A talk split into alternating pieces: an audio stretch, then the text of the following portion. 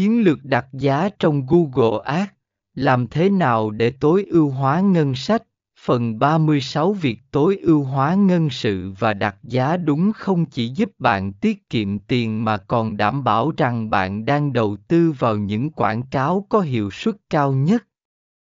Điều này cũng giúp cải thiện trải nghiệm của người dùng, bởi vì họ chỉ nhận được quảng cáo liên quan đến họ, dẫn đến sự hài lòng và tương tác tích cực hơn.